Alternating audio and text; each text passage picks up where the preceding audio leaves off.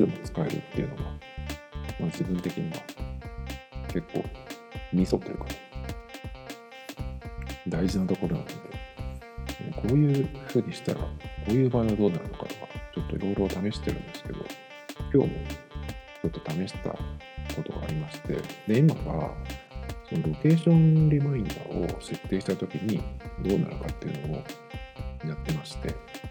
で、昨日はロケーションリマインダーと画像メモ、画像をつけたメモを合わせたときに、そのどこかに行ったときに、そのメモがリマインドされて、ま画像が表示されるようにできるんで、その時にどういう使い方ができるかなみたいなことを言ってたんですけど、それとは別で、えーこの Google Keep を Apple Watch のアプリで使った場合、メモが10個しか表示されないんですよ。で、その10個っていうのは固定されたもの、ピン止めして固定したものが一番優先。で、例えばそのピン止めしたものが 2, 2個だったとしたら、残り8個は、えっ、と、作成順に新しいものが。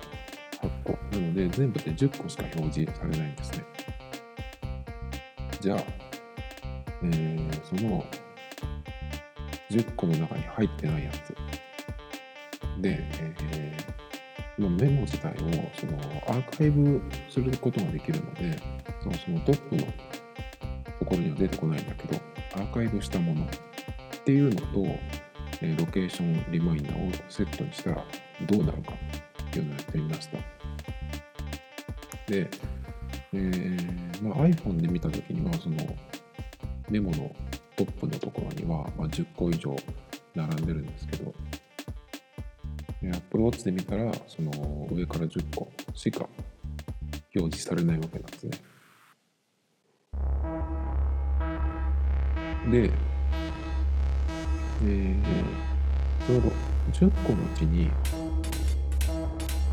入れないで、えっと、そのあるメモをアーカイブにしてしまうんですね。そうすると、えーまあ、アーカイブしといて、そのメモを、えーロケーションリマインダーをつけといて、どっかに行った時に通知されるっていうのをしといたら、えーその、Apple Watch で見た時に、すでにね、その10個メモがあるんですけど、そのアーカイブしたものにロケーションリマインダーを設定しておいた場合、どういうふうに表示されるのかっていうのをテストしてみました。ちょっと説明がうまくできないと思うんですけど。で、結論言うと、そのアーカイブに入れておいて、しかもロケーションリマインダーを設定しておいたアプリ、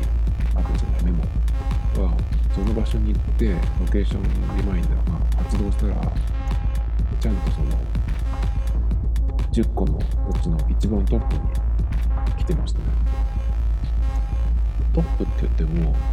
えーとピン止めしたものは一番ピン止めして固定したものは一番優先されるんですけどその下に普通にカウントされる、えー10個までにカウントされるところにこのロケーションリマインダー発動した時のやつですね、まあ、アーカイブから出てきて、えー一番上に出てきましたねこれがね結構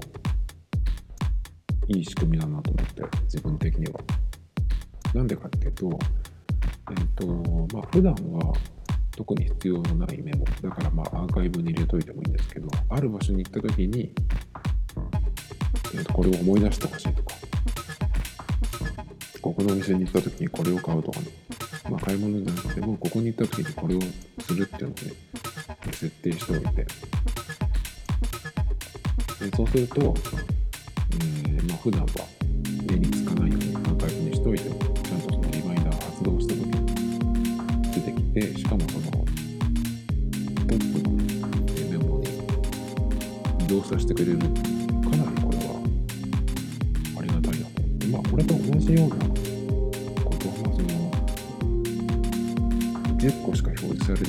制限はないからもっとえ使いやすいんですけど、まあ、Apple のリマインダーがね。でも同じことができるんですけど、まあ、仮に今後その、まあ、iPhone じゃなくなった場合とか iPhone じゃなくなって Android を持って、えー、Apple Watch を使い続けるとかっていう場合にもなかなかと使いやすくなるかなっていう感じで。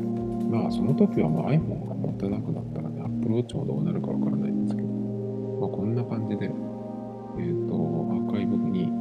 入れたもの。普段しまっといたものがロケーションリマインダーでしっかりこの出してくれる。しかもそのホームというかそのトップのところにね入れてくれるっていうのは結構ありがたいなと思って。僕の予想ではアーカイブに入れておいたものがそのロケーションリマインダー発動した時にうんとまあ Apple Watch で見た場合ですけどそのメモ自体が表示される。けど、えー、そのまあ、アーカイブの中に入ってる状態なので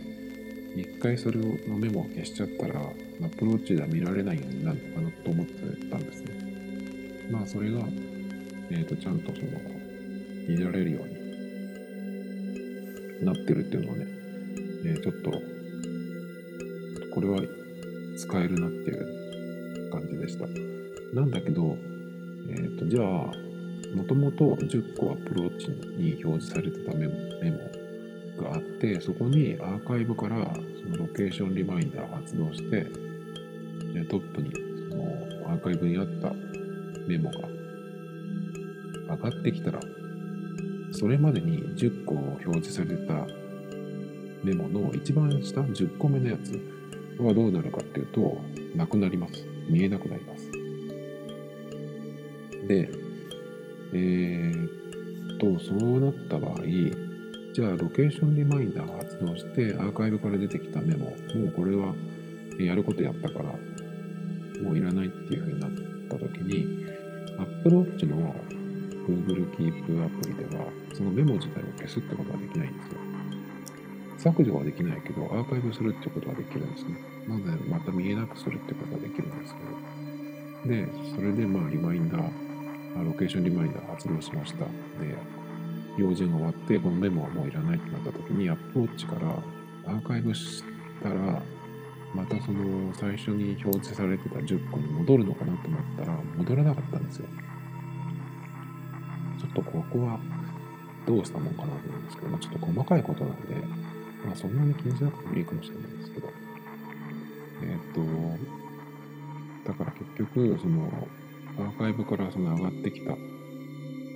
メモを、えー用事が終わったっていうことでアーカイブ再びアーカイブして消したらアップローチで表示されてるメモは9個になっちゃうってことなんですよね。ちょっとこれを気をつけてないとどうやったら復活するのかわからないんですけど一度まあアプリを閉じてまた、えっと開いた時には9個のままだったのでちょっとね、うん、その辺はもしよく使うようになったら、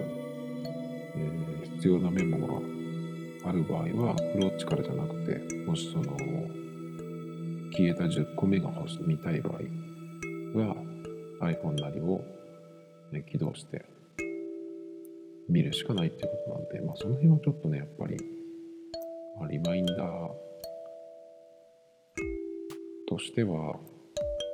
うんまあ Apple の純正のやつにはなかなか勝てないですけどでもね結構その、まあ、画像が入れられるっていうのとメモとメモアプリとそれからリマインダーが一緒になってるっていうねこの Google Keep はなかなかいいもんだと思うんでねもうちょっともうちょっと融通が利くとなっていう感じですねなのでまあ一応、えー、とメモとそのリマインダーに関しては今すぐ Android に行っても大丈夫そうかなっていう感じがしてきましたね。で、このリマインダー、ロケーションリマインダーはもう一個試したことがあって、それは何かっていうと、えっと、Apple の iPhone のリマインダーの場合、例えば東京駅に行った時に、ここへ寄るっていうリマインダーを設定しとくとするじゃないですか。で、東京駅に行った時に、えっと、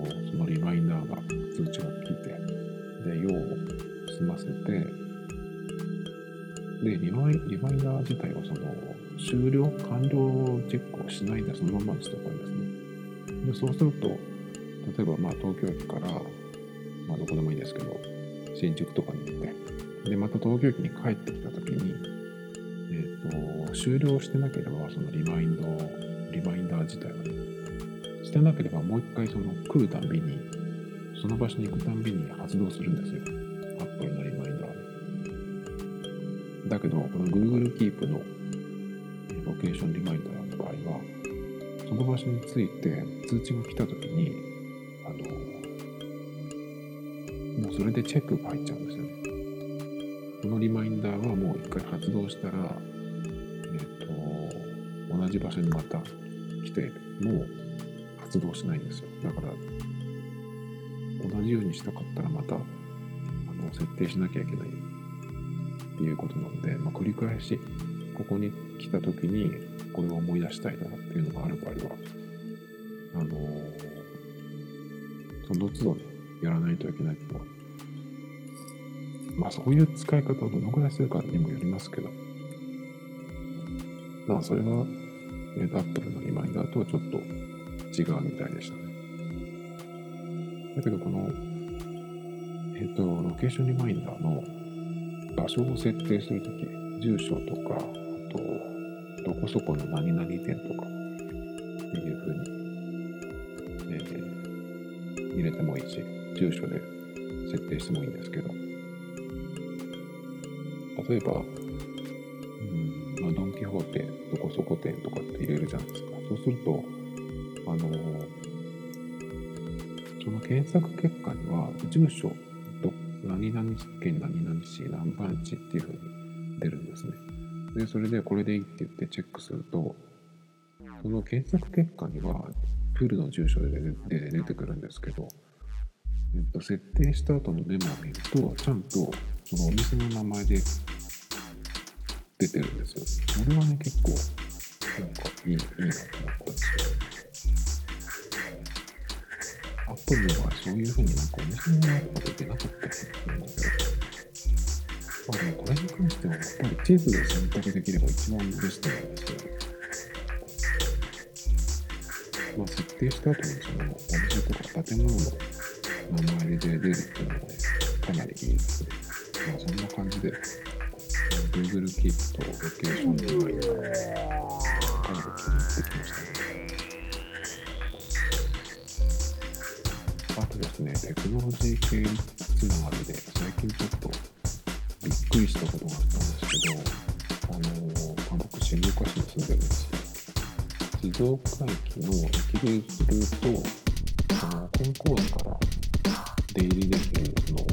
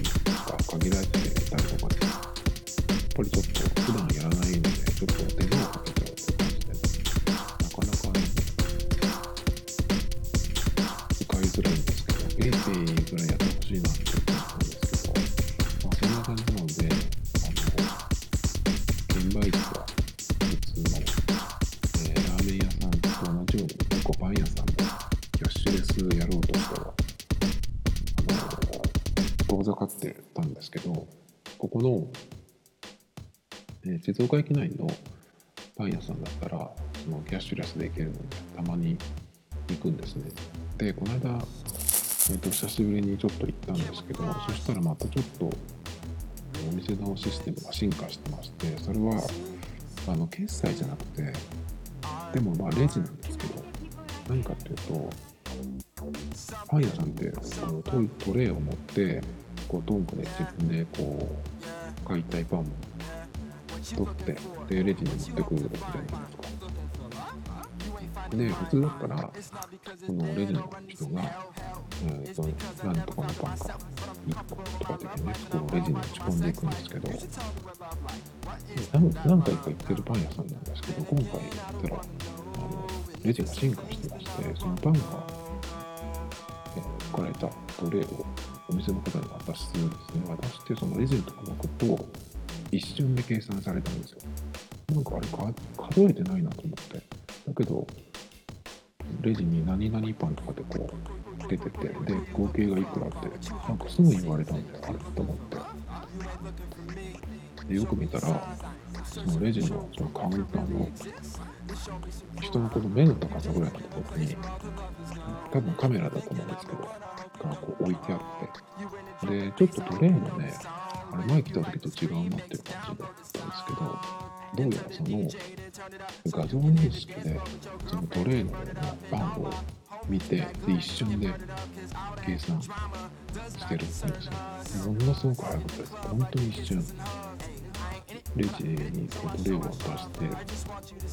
どういう操作をしたかわかんないけど本当に一瞬でえーっと合計で1000いくらいですみたいな感じでで、しかもね、えっと、まあ、支払いは、そこは QUICPay で払ったので、本当に早かったんですけど、まあ、だからあとは、お店の人がこう、一個ずつね、パンを袋に入れてくれるっていう、えー作業してくれるだけなんですけど、普通だったらね、結構パン屋さんって、その、何のパンがあって、で、いくらっていうのをね、覚えるの大変だろうなと思ってたんですけど、で、これどういう質問なんですよね、やっぱちょっと調べてみようかなと思って、ググったらもう一発で出てきて、えっとベーカリースキャンっていう名前のシステムがあるみたいで、でそこにまあパン屋さんがやってるってわけじゃないんだけど、まあ、こういうのを作ってる。会社があってですね、まあ、あまさにこれだなっていう感じで、ね、そこに出てるのは、まあ、ステップが1から4まであるんですけど、トレイをレジカウンターに置く。で、そのトレイの上のパンを撮影するみたいですね。なので、まあ、その画像認識。で、多分だから最初に、えっ、と、そのパンを撮影しておいて、データで取り込んでおいて、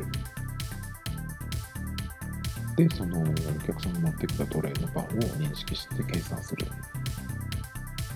っていうことらしいんですけど。で、まあ、もしその出てこなかった場合は、まあ、その、その時はお店の方が、こう、見てね、この、この画像だっていうふうに多分、こう、やっていくみたいなんですけど、で、それで、その、データベースに反映されて、あの、識別精度が上がっていくっていう仕組みらしいんですけど、これはね、ちょっと、びっくりしました。久しぶりに。あ、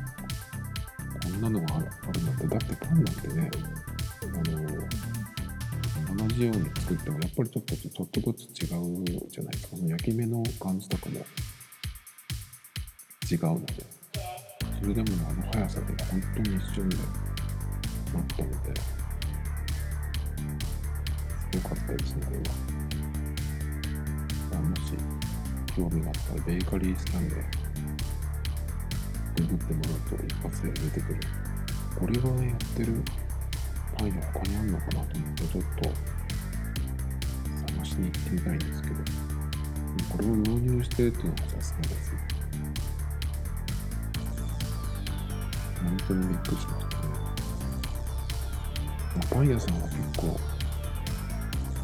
なんか数えるのは手動でもいいからキ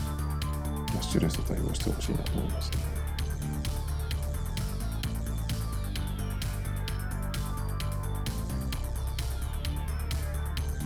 それとですねもう一個なんかネタがあったのあそうそうえっとラジオを聞いてましてまあラジオのそのアーカイブ放送みたいなやつなんですけどタレントさんが出てるラジオでですね、えっと、その方が、2人でこう喋ってたんですけど、そのトークテーマっていうので、フリートークの子かな？なんかその人生でやり残したことみたいな話になったんですよ。で、その人が男性なんですけど、えっと、まあ、人生でね、その方がやり残したことっていうのが、高校時代とかにね、その彼女と一緒に帰るとかね、自転車で2人乗りして、うんと、旅行するみたいな、そんなことをやってみたかったって言ってたんですよ。で、まあそういうふうにね、あえて言うくらいなんで、だからよっぽどそういうのがなんか、なんていうのかな、引っかかってるとか残ってるというかね、本当にやり残したことっていうふうに思ってるんだなと思ったんですけどその人がえっとまあ言っても大丈夫だと思うんですけどあの博多大吉さんなんですよ。大吉さんってえっとドメジャーの芸人さんであの成功した人だと思うんですけどそういう人でもねあのそういうそのぐらいのことをね人生でやり残したことっていうふうに言ってるくらいなので結構そういうのって、まあ、そのまあ高校時代に彼女が欲しかったとかねそういうことじゃなくてなんかそういううんちょっとしたことだけどずっと引っかかってるみたいなことそういうのってなんか他にもねあると思うんですけどなんでその大人になってもねそんなことがいつまでも残るのかなってちょっと考えまして。で、えー、まずね、これってでも解消はできないなと思ったんです、その話聞いて。まあ僕も多少ね、そういう話を聞いたら、あ、ないことはないかなと思ったんだけど、でも僕で個人としては、あんまりその、過去に戻りたいとは思わないし、今がものすごく、えーと、いいかっていうわけではないんだけど過去に戻るよりかは今とその先の方が僕はえっ、ー、と大事というかねそっちを取るっていう考え方なのでまあ過去にそのこういうことができたらよかったなと思うことはないことはないけど別にっていうぐらいな感じなんですよ。でも結構こういうのってえー、なんかこう心に残ってとかに引っかかってるってことの人って結構いるんじゃないかと思うんですけどもし仮にその状況に戻れたとしてうんと戻った時に例えば片大吉さんだと40代後半もうじき50歳迎えるみたいなまだかなていうかそのぐらいのもう本当に大人の方ででその今のその記憶とか経験とか知識とか思った状態で戻るんじゃなくて本当にそのまあ17歳とかの状況に本当に戻ったとしてでそれが叶ったとするじゃないですか。だけどその時って40代後半の人が10代の時こういうことをしたかったなってって言ってその40代後半になったからその遠い過去のことを思い出してそういうふうになるだけでもし同じ博多大吉さんが例えば17歳に戻ってでそのその時に彼女がいてね、まあ、一緒に自転車2人乗りして学校から帰るとかね遊びに行ったりとかっていうことが叶ったとしてもなんかねその10代の時の自分っていうのはまたその大人になった時に10代の時にこういうことができたらなとかっていう考えてる時とはだいぶ違うと思うんで全然多分別のことを考えてると思うんですよだから毎日ね、えー、仮にその本当は10代の、えーと、高校の時彼女はできなかったけどもしその戻って、えー、本当に17歳になってですね、えー、彼女ができて、ね、毎日一緒に下校するっていう風な人生になったとしてもあんまりその特別感がないんじゃないかなと思うんですなんか普通になっちゃうからそれだからまあその50歳手前っていうねその大人になった時に10代の時にこういうことができたらなっていうのは50歳手前になったその大人の自分にしかないなんかその感情というかねものなんじゃないかなっていうなのでだから解消はできないんじゃないかなと思うんだよね。結局その大人の自分から見た感覚だから10代の時の自分がその彼女ができてっていう人生になっても別にそんなに、えっと、何かすごくで人生やり残したことはないっていうふうにならないんじゃないかなっていうね感じはしますけどね。でこういうのってよく思ったのが女の人はどうなんだろうと思ったんですよ。男の場合は結構そういうのってあのずっと残ってるというかしかもその何て言うのかなちょっとうまく喋れませんけど本的にその男って現実よりもその妄想で生きてる時間も結構長いような気がするんですよ。だから例えばその大吉さんが言ったみたいにね10代の時に本当はこういうことをしたかったっていうのをえっ、ー、とまあ大人になってからは大人になってからもしねその高校生と付き合うっていうことがもしあったとしてもまあ捕まるとかそういうとこそういうことはなしにしてそれはいくら付き合っても解消されないと思うんですよね。やっぱり自分が大人だしだからいくら、えー、高校生と何百人と付き合ってもそれは解消されないと思うんですよけどそういうのって、まあ、その疑似体験できるとかねっていうのがあると男は多分それにお金使うと思うんですだからまあ商売になるとかねお金になるだけど女の人はどうなんだろうで例えば女の人でもう同じように、えっと、初めて彼氏ができたのが、まあ、21歳でした。それじゃないですか。ね、本当は高校生の時にね、彼氏を作って、まあ、妨害先に行ったりとかしたい人生だったっていうふうに、まあ、聞けばそういうふうに言う人もいるかもしれないけど、でも今そんなにそこまで